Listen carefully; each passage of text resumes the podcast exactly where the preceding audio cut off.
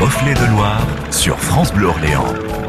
Mohamed Boukriti. Bonjour à tous et bienvenue sur France Bleu Orléans. Tout au long de l'été, Reflets de Loire vous emmène à la découverte de notre patrimoine ligérien. Châtelain, marinier, historien et bien d'autres invités vont parler de la Loire, cette belle Loire sauvage. Autour de cette table, Anne-Marie Royer-Pantin, notre historienne France Bleu. Bonjour. Bonjour Momo. Ça va? Oh bah oui, j'ai bien raconté une histoire d'amour avec la Loire. Ah oui, ça vous êtes un peu aussi notre rayon de soleil durant tout l'été. Ça, Alain Prévost, vous êtes membre de l'association Arcandier de Jargeau. Bonjour. Bonjour. Ça va? Très bien, très bien. Bienvenue à Orléans. Est-ce que vous quittez souvent Jargeau comme ça pour venir à Orléans? Oh non, le moins possible.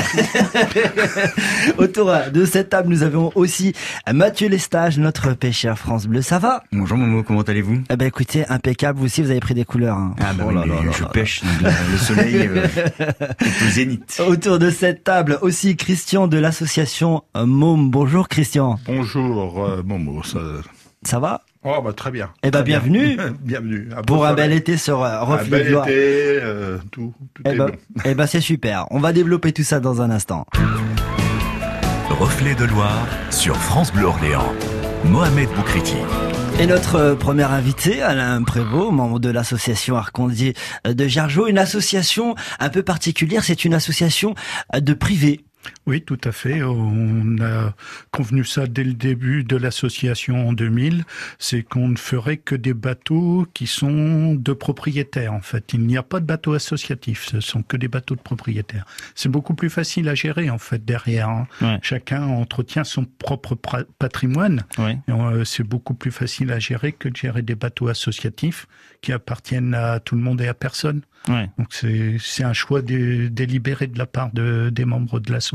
Et justement, vous êtes combien de membres dans l'association? Oh, une bonne vingtaine. Ah ouais, quand même. Une petite association. Hein. Ça veut dire quoi, une bonne vingtaine? Ça veut dire 20 bateaux? Ah non, par contre, on a 7 bateaux. C'est déjà pas mal. Ouais, c'est bien. Parce que si chaque bateau est un bateau privé, ça n'empêche pas qu'on fédère les moyens de bras pour faire l'entretien des bateaux, les constructions, etc. Votre bateau, c'est quoi? Oh, moi, j'en ai 2. Ouais. Il y a un petit futreau et puis ça s'appelle, on va dire, un coche d'eau. C'est un bateau qui fait 11,50 m par 3 mètres de large. On navigue comment d'ailleurs à Jargeau? Mal. C'est une région, en fait, c'est un secteur qui est plutôt un point noir sur la Loire, parce qu'il y a beaucoup de cailloux qui sortent du sable qui n'existe plus. Ouais. Et donc, c'est un endroit qui est très compliqué pour naviguer. Les collègues qui sont là, je vois qu'ils opinent du chef. Ouais, c'est compliqué de naviguer alors à Jargeau. C'est compliqué de naviguer à Jargeau. Bon. Le passage du pont est quelque chose quand même de compliqué, et puis il faut que les gens soient bien renseignés pour pouvoir le passer. Anne-Marie Royer-Pantin, qui est une historienne avec nous, voulait peut-être dire un petit mot? Non, simplement qu'il faut dire qu'à partir de Jargeau et un petit peu en aval, c'est là où la Loire commence à perdre son eau, qui va se faufiler vers le Loiret et puis toutes ces résurgences. Ouais. Donc c'est vrai que le débit baisse considérablement, et il y a très longtemps qu'on le sait. Hein. Ah oui, oui, donc il est certain que comme on n'a pas retenu l'eau pour faire un bassin, comme à Orléans, ben là il commence à avoir des difficultés de navigation. Et ça ne date pas d'hier, évidemment, ça a augmenté. Oui, puis c'est là où il y a des grosses méandres aussi, hein, méandres de Sandillon, de Saint-Linotel, ce qu'on appelle le fer à cheval, à la proximité de Châteauneuf-sur-Loire. Ouais. Donc c'est des secteurs de navigation qui sont un petit peu bizarres, un petit peu compliqués. Ouais. Et dans le prochain épisode, enfin juste après une petite pause musicale, on va s'intéresser à l'histoire de Jargeau, et plus particulièrement l'histoire du port de Jargeau. À tout de suite. Reflets de Loire sur France Bleu Orléans. Mohamed Boukriti. Et un peu d'histoire ce matin, avec notamment ce fameux port de Jargeau, pour avoir un peu plus de lumière sur ça, notre historienne Anne-Marie Royer-Pantin. Je vois notre ami de Jargeau, Alain, qui vous regarde comme ça, qui veut connaître aussi l'histoire du port de Jargeau. C'était comment avant ? Ben, écoutez, heureusement qu'on a les Arcandiers qui nous remettent des bateaux à Jargeau, parce que dans le fond, ils s'inscrivent dans une très longue tradition. On l'a un petit peu oublié, mais ça a été un port important. Ouais. Et un port très ancien, puisqu'on trouve trace dès le 15e, 16e siècle. Il commence à y avoir un gros débit de bois, évidemment la vigne, hein, parce que Jargeau, Darvois, c'était tout viticole. Ouais. Donc là, il y avait plein de fûts qui partaient. Et puis, on recevait aussi de la pierre. Toutes les pierres des carrières de Briard, quand on a commencé à élever les levées. Donc, ça a été aussi un port qui recevait de la matière pondéreuse.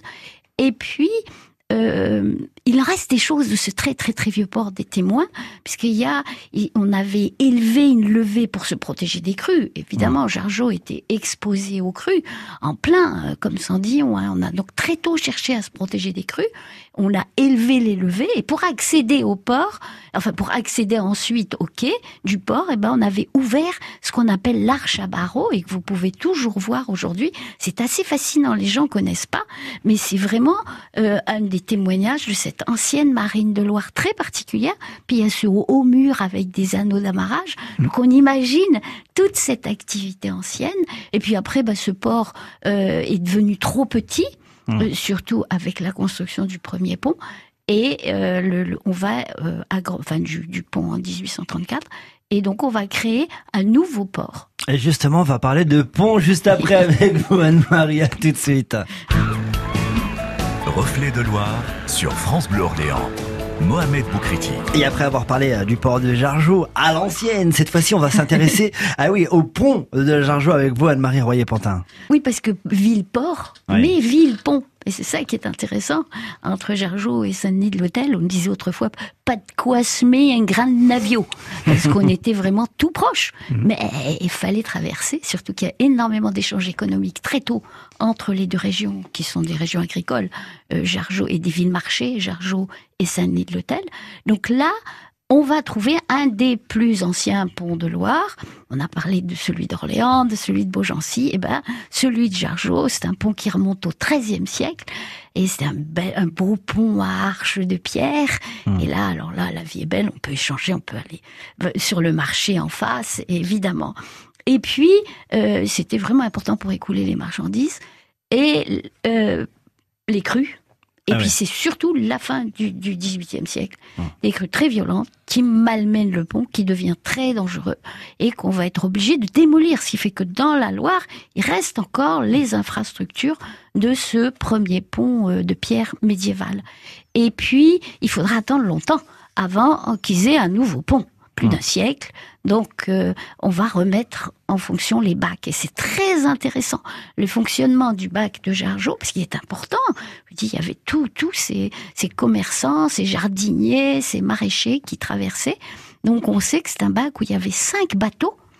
Vous imaginez, hein, ça faisait avec évidemment des accidents, hein, parce que ça, qu'est-ce qu'on trouve à ce moment-là pour les noyades, dès que la Loire est un peu haute, les bacs ont payé très très très cher.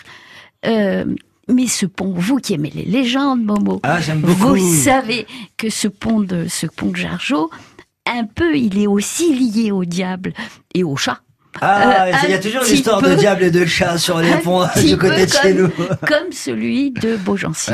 Mais là, c'est très joli parce que, à l'origine, d'ailleurs, c'est une histoire d'amour. Parce que ce jeune homme qui tombe amoureux fou de la fille du seigneur de Jargeau, et lui dit, je te donne ma fille que si tu es capable de construire un pont. D'accord. Et alors, elle n'a pas froid aux yeux. Enfin, l'amour donne des ailes. Et puis, il s'attelle à la tâche, il travaille comme un fou, et il a terminé son pont. Ça va, il va pouvoir épouser la fille du seigneur. Et puis patatras, il y a un orage, une tempête, ce que vous voulez, peut-être une crue. Et le pont s'effondre. Alors il est désespéré, parce qu'il sait que de toute façon, s'il rate son affaire, il est condamné. Non seulement il n'a pas la fille, mais il est condamné. Alors il pleure, il est assis. Puis on voit arriver un zozo qui sent un petit peu le soufre, il est assis. Puis sa queue fourchue qui dépasse du manteau. Top là, je te fais un marché. Et il reconstruit le pont en un éclair, en une nuit. Donc le matin, le pont est là, tout beau, tout neuf. Et puis évidemment, la première personne qui va traverser va être emportée par le diable. Et c'est la fille du seigneur qui court vers son amoureux. Mais heureusement, il y a un chat qui passe là, il lui marche sur la queue, il y a le chat qui traverse. Ouais, et c'est la première âme qu'a le diable qui s'envie furieux. Donc voilà l'autre légende du pont, celle de Beaugency et celle de Jargeau. Ah mais là on a une histoire d'amour en plus. Et en plus celle-là c'est une histoire d'amour, donc elle est encore plus belle, mais c'est Jargeau. Ouais mais moi j'aime beaucoup les histoires et les légendes justement. Et qui finissent bien. Hein. Bah oui, c'est surtout ça. Voilà. Merci beaucoup. Celle-là elle finit bien. Anne-Marie, dans un instant, on va s'intéresser à la plus jeune association de mariniers d'Orléans, l'association Môme. À tout de suite. Reflets de Loire sur France Bleu Orléans. Mohamed Boukriti. Et on continue avec nos invités autour de cette table ce matin. Et cette fois-ci, on va s'intéresser dans Reflets de Loire, grand format spécialité, à une toute jeune association. Elle a été créée au dernier Festival de Loire. Cela veut dire qu'on va avoir un très beau cadeau, un gâteau, et pourquoi pas des cadeaux à souffler au mois de septembre au prochain Festival de Loire. Pour en parler beaucoup mieux que moi, Christian de l'association Môme. Christian, bientôt un gâteau en préparation. Un gâteau pour nos 2 ans d'existence. Alors, c'est une association qui peut ressembler aussi à l'association de Jargeau, à Arcandier. C'est une association de privés. Oui, nous sommes une association de privés. Nous avons actuellement 4 bateaux sur notre ponton que nous avons mis à l'eau là dernièrement. Ouais. Nous avons remis en état notre bateau un peu le plus gros qui existe à l'heure actuelle, c'est l'Hirondelle du rivage, qui a été complètement réaménagée à l'intérieur. Ouais. Et là, nous avons 4 autres bateaux qui sont venus greffer à côté de nous, et puis ça va très bien. L'association Môme, mariniers d'Orléans Métropole. Voilà. Ah ouais. Mais est-ce que vous êtes des mômes ou... On est des mômes.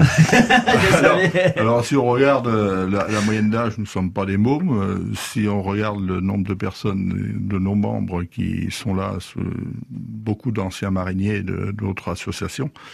Ouais. En fait, on a le plateau le plus ancien de la région d'Orléans, quoi.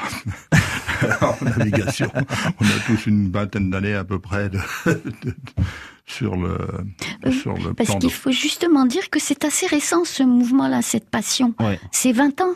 C'est 20 ans, cette passion pour redonner vie au vieux gréement. Alors, ce qui a fait, c'est Festival de Loire qui a provoqué ça. Moi, je retrouve la même chose. Je vais souvent en Pologne. Là, maintenant, je vais essayer de faire mon 3e festival de la Vistule. Le premier festival de la Vistule, il y avait quelques bateaux. Plus ou moins bien, j'avais des bateaux. Là, j'y suis retourné l'année dernière, parce qu'il a lieu tous les ans.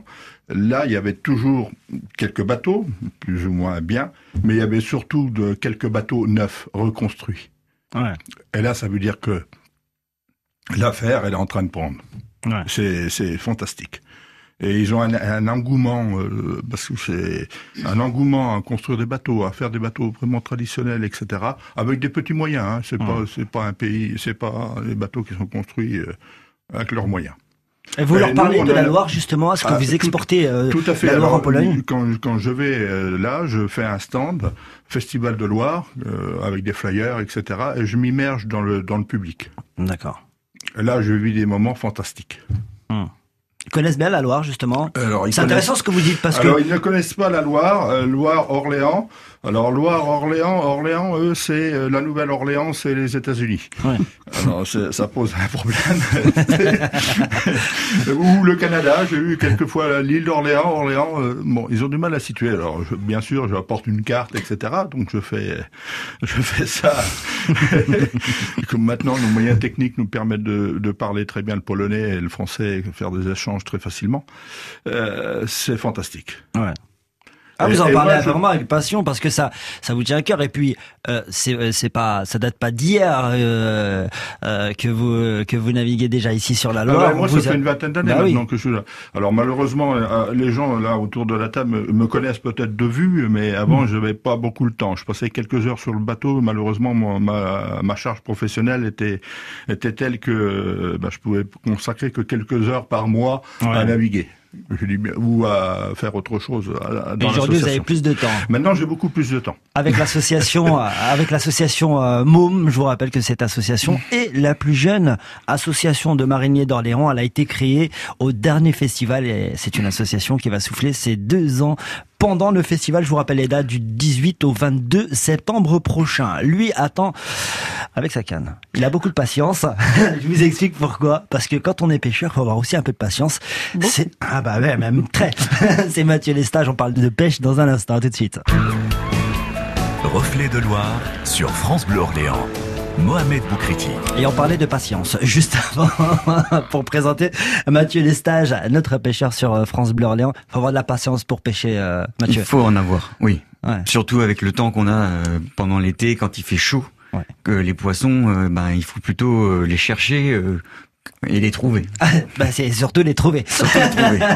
Avec vous, on va parler aujourd'hui de la pêche en Loire. Oui, les mariniers tous ont eu le même avis, ils n'aiment pas les pierres. Moi j'adore. Pourquoi ? Parce que les pierres capturent la nourriture, c'est là où la nourriture se fige.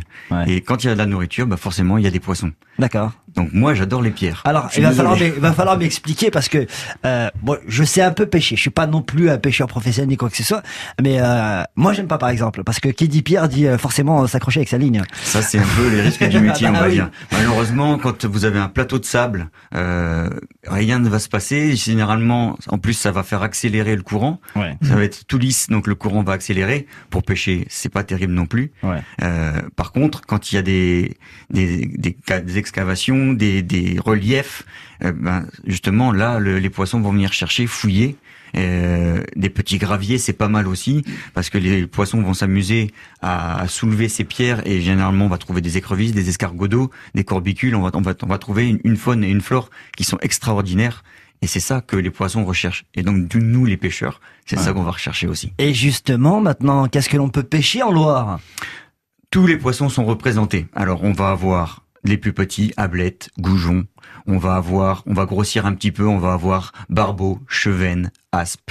On va passer la taille au-dessus, on va passer sur la carpe, on va passer sur le brochet dans les carnassiers, on va passer sur le sandre, qui est un des poissons mythiques de Loire. On va en avoir des plus rares, comme le saumon, qui sont encore présents en Loire. Pas beaucoup, malheureusement, mais qui sont encore présents. Et on va arriver sur les très très gros, le silure, qui est présent aussi. J'en ai oublié un, la lauze, qui est en train de revenir aussi.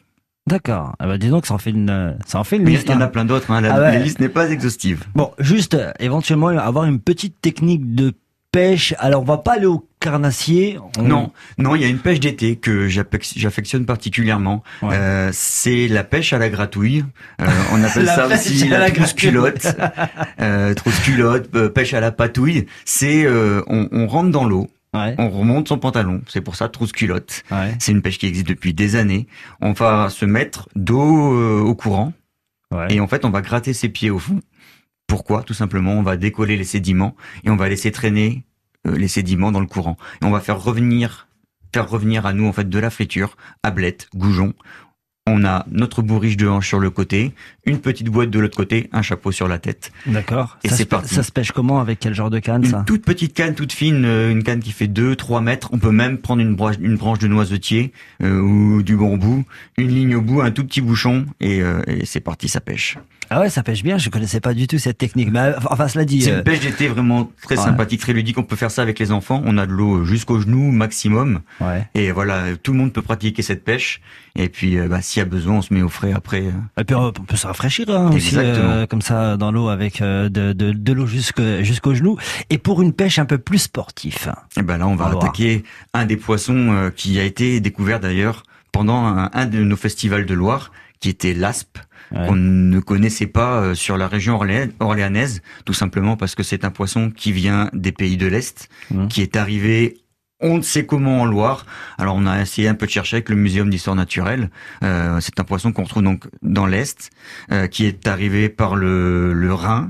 Et puis après, il a dû naviguer en tous les affluents, etc. Est arrivé en Loire, tout petit. Et aujourd'hui, on se retrouve avec une carpe, parce que là, c'est une carpe, mais qui est carnassière, qui a un régime vraiment carnassier. Elle a des dents ? Des dents pharyngiennes. D'accord. C'est pas des dents qu'on voit, mais c'est des dents qui broient.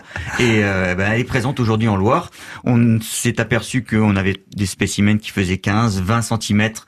il y a 7-8 ans. Alors, information controversée, certains disent qu'elle est là depuis 15 ans. Bon, ça c'est encore une autre histoire.